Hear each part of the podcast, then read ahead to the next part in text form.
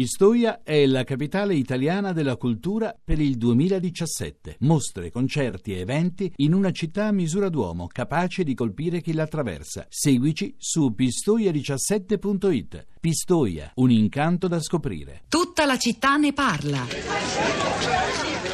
Socrate, non ti ho mai visto camminare a testa bassa. Che hai? Pensavo ad una favola che si racconta in Egitto. Un demone di nome Teute andò a trovare il re Tamus per metterlo al corrente delle arti che aveva inventato ed invitarlo a farne partecipi gli egiziani. Gli parlò della numerazione, del calcolo, della geometria, dell'astronomia, del trick-track e dei dadi e poi arrivò alla scrittura. La pratica della scrittura, disse il demone, svilupperà la conoscenza e rinforzerà la memoria dei tuoi sudditi. Questa è la mia più bella invenzione ed essa vi porterà alla scienza. Benissimo, disse il re, ma se tu, Teute, sei capace di creare delle nuove arti, io sono capace di prevedere cosa succederà se si praticassero. Posso dunque dirti che la scrittura darà un risultato completamente diverso da quello che immagini.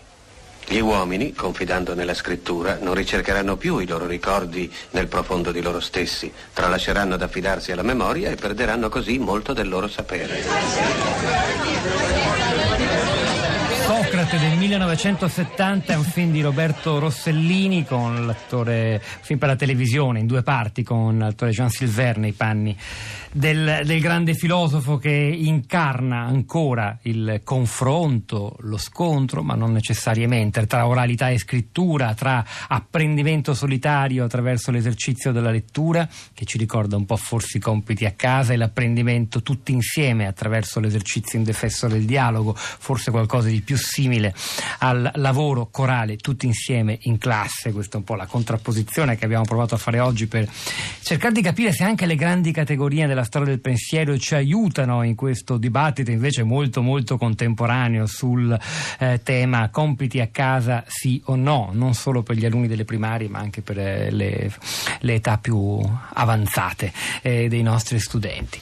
Allora, sono davvero un campionario straordinario di testimonianze, riflessioni, esperienze personali, messaggi che sono arrivati dai nostri ascoltatori via sms e via whatsapp, li potete andare a leggere su radio3.rai.it. immagino altrettanto sia accaduto durante la trasmissione sui social network. Rosa Polacco è qui per raccontarcelo. Rosa. Ciao Pietro, buongiorno. Nonostante l'introduzione che hai fatto ai social network chiudendo l'intervento di Maurizio Bettini, ci sono moltissimi commenti davvero interessanti questa mattina sul nostro profilo e diversi sono esperienze dirette di gente che insegna. Infatti vorrei iniziare leggendovi Marco, il commento è un po' lungo, cerco di andare veloce, di stringare, vediamo. Allora Marco scrive: sono Marco, insegnante da 35 anni, fisica in istituto tecnico di Verona. Il problema dei miei studenti è la scarsissima applicazione dei compiti a casa anche quando si tratta di test online con autocorrezione.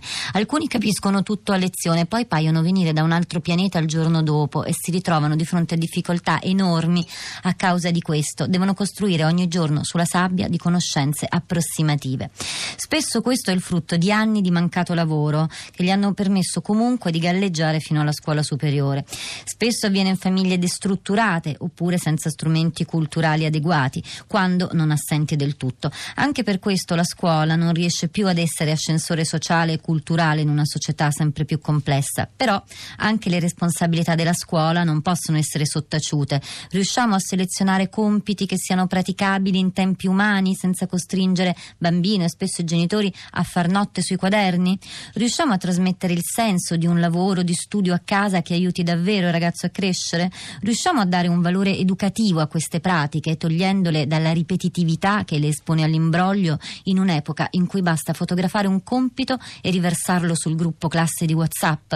Cerchiamo infine di richiudere la forbice che separa i ragazzi non scolarizzati da quelli che hanno una famiglia e un contesto sociale che li assiste e motiva. Questo era uno dei commenti che trovate sul profilo Facebook della città di Radio 3 e poi molti altri anche sul blog. Bruno per esempio nel blog scrive: l'apprendimento scolastico deve avvenire sotto la diretta responsabilità dell'insegnante in orario scolastico e in ambiente scolastico. L'unico compito a casa da assegnare è preparate domande da fare all'insegnante il giorno dopo. Anche Paolo scrive sul blog: ascolta Pietro, dice sono favorevolissimo a togliere questa tortura inutile, ma bisogna chiederci anche come utilizzeranno i nostri figli il tempo libero in città che li esclude. Una trasmissione come la vostra, che imposta il proprio titolo nella città, non deve mai dimenticarsi di questa. Un'immagine io me la faccio: dei ragazzini più liberi dal compito, chiusi nelle loro stanzette a chattare coi propri amici invece che incontrarli. Non si riforma la scuola se non si riforma la società. Gabriella da Bologna, buongiorno, benvenuta. Buongiorno a tutti. Buongiorno. Io pratico questa osservazione che il compito della scuola, non essendo insegnante, penso che sia quello di formare dei buoni cittadini prima di tutto, preparati in tutto, ma anche e soprattutto nella vita, nel sociale, e quindi essere buoni cittadini vuol dire avere la possibilità di comprendere al di là delle famiglie, che possono essere esemplari oppure meno, che cosa e come si fa per essere per diventarlo.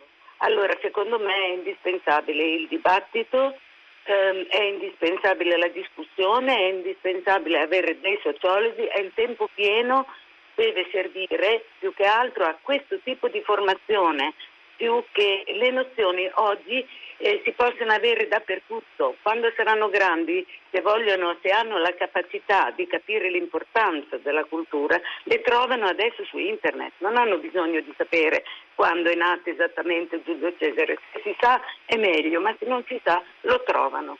Questa è la mia risposta. Buoni cittadini. Grazie Gabriella da Bologna. Passiamo a Milano, dove è collegato con noi Ruben. Buongiorno. Buongiorno. Diciamo che per me, essendo anche dislessico, non ho mai avuto facilità nel fare i compiti, nell'affrontare l'impegno scolastico. Quando poi ho avuto l'opportunità di crescere, affrontare autonomamente anche il carico scolastico, ho avuto anche l'opportunità di interessarmi agli argomenti trattati e in questo modo proprio sviluppare la mia conoscenza. Sì. Grazie, grazie Ruben, molto, molto breve e chiaro. Cristina da Padova, buongiorno, benvenuta. Buongiorno a voi, buongiorno a tutti. Io nel mio messaggio scrivevo che effettivamente leggere da soli è un fatto anche di frustrazione, bisogna affrontarla questa frustrazione di leggere da soli per comprendere bene il testo. Vedo che i nostri ragazzi, quando studiano durante l'anno scolastico, spesso studiano in presenza del social, in stand-by, in attesa del messaggio del compagno, e questo naturalmente disturba la concentrazione. Infatti ho dovuto fare un esame di riparazione e il telefono riuscivo a tirarglielo via, insomma, non per concentrarsi studiava senza telefonino. Credo che questo sia un lavoro, purtroppo, ancora una volta degli insegnanti, e insegnargli a usare bene questo strumento, perché effettivamente può essere di disturbo alla concentrazione e alla qualità dello studio. Grazie Cristina. Allora, Leonardo scrive: buongiorno, dal basso della mia bassa cultura vorrei comunque dire la mia. Non sono d'accordo col fatto che nella scuola dell'obbligo non si costruisca il pensiero critico. Penso al contrario che forse dovrebbe essere il primo obiettivo. Poi è chiaro che si debbano imparare le competenze di base, invece io vedo tanto nozionismo che serve soprattutto agli insegnanti. Poi continua questo lungo messaggio di Leonardo. Andrea: sono un insegnante, credo che senza sforzo non possa esserci evoluzione, crescita, maturazione. Kant spiega che gli alberi crescono più diritti e alti se si contendono l'un l'altro la luce e se si sforzano di raggiungerla. Giorgio D'Aosta, buongiorno, benvenuto. Pronto, buongiorno a tutti. A lei Giorgio. Senta, ho ascoltato tutta la trasmissione, sono un insegnante di scienze, delle superiori però, al primo biennio. E allora? Non ho sentito parlare di didattiche un pochino alternative, per esempio la Flipped Classroom, la cosiddetta classe rivoltata, sì, che permette ai ragazzi, in un'epoca digitalizzata fin dai primissimi anni, di utilizzare i loro strumenti a casa per visionare o per vedere del materiale che poi verrà discusso in classe. Ovviamente questo prevede una rivoluzione anche fisica della classe, non più l'aula disposta con i banchi, con la lezione frontale, ma dei tavoli in cui si possa poi lavorare e discutere. L'altra cosa che volevo dire, io ho anche un figlio grande, 17enne, fa il liceo linguistico, molto impegnato sia a scuola e anche a casa, perché è uno sportivo agonista, fa dell'attività di mountain bike, e lui sa che se non si allena tutti i giorni non avrà dei risultati, quindi sicuramente ci vuole del lavoro continuo per l'apprendimento, che può essere fatto però anche magari rivoltando un pochino la situazione. Grazie. Grazie Giorgio. Rosa. Allora, c'è Maria Paola che dice: la polemica sui compiti a casa è partita da genitori abbienti che vogliono tempo libero per far fare ai figli corsi e corsetti vari e non da famiglie disagiate. Del resto i compiti devono essere fatti dagli studenti e non dai genitori. L'apprendimento richiede riflessione, allenamento, esercizio anche a casa, non solo nel tempo scuola, tanto più se non è tempo continuato. Eugenio invece dice: dopo il tempo pieno a scuola 8 ore, i compiti a casa sono solo accanimento. Gli adulti dopo 8 ore di lavoro fanno altro e noi con un figlio dislessico stiamo passando anni di grande dolore e frustrazione, con un acuirsi del rifiuto dello studio e con il risultato che i compiti per salvarci li facciamo noi. Ma che senso ha? Un altro messaggio su Facebook privato, allora potete scriverli sia pubblici che privati, li leggiamo lo stesso, però sappiate la differenza. Lo scrive Alessio, dice: sono Alessio da Pisa, sono un artigiano, i compiti a casa ai bambini sono quel dovere che danno una responsabilità e tempra la volontà ai grandi di domani. Allora, io vi ricordo che andando sul sito di Radio 3 potete ripercorrere davvero un po' di società italiana nel suo rapporto con la scuola. Oggi è davvero molto interessante, oggi come sempre, insomma, sono davvero tantissimi i contributi che ci avete inviato, grazie. È il momento di andare in Africa con Luigi Spiro, la Radio 3 Mondo. Si parlerà di Centrafrica e di Kenya, situazioni delicate. Dunque, lasciamo a loro la linea. Stamani però, vi ricordo, c'erano qui alla parte tecnica nello studio K1 Luca De Ioris, a suo fianco alla regia Piero Pugliese, Pietro del Soldai, Rosa Polacco a questi microfoni, al di là del vetro la nostra curatrice Cristiana Castellotti, Florinda Fiamma, Cristina Faloci che vi salutano. Ci risentiamo domani mattina alle 10.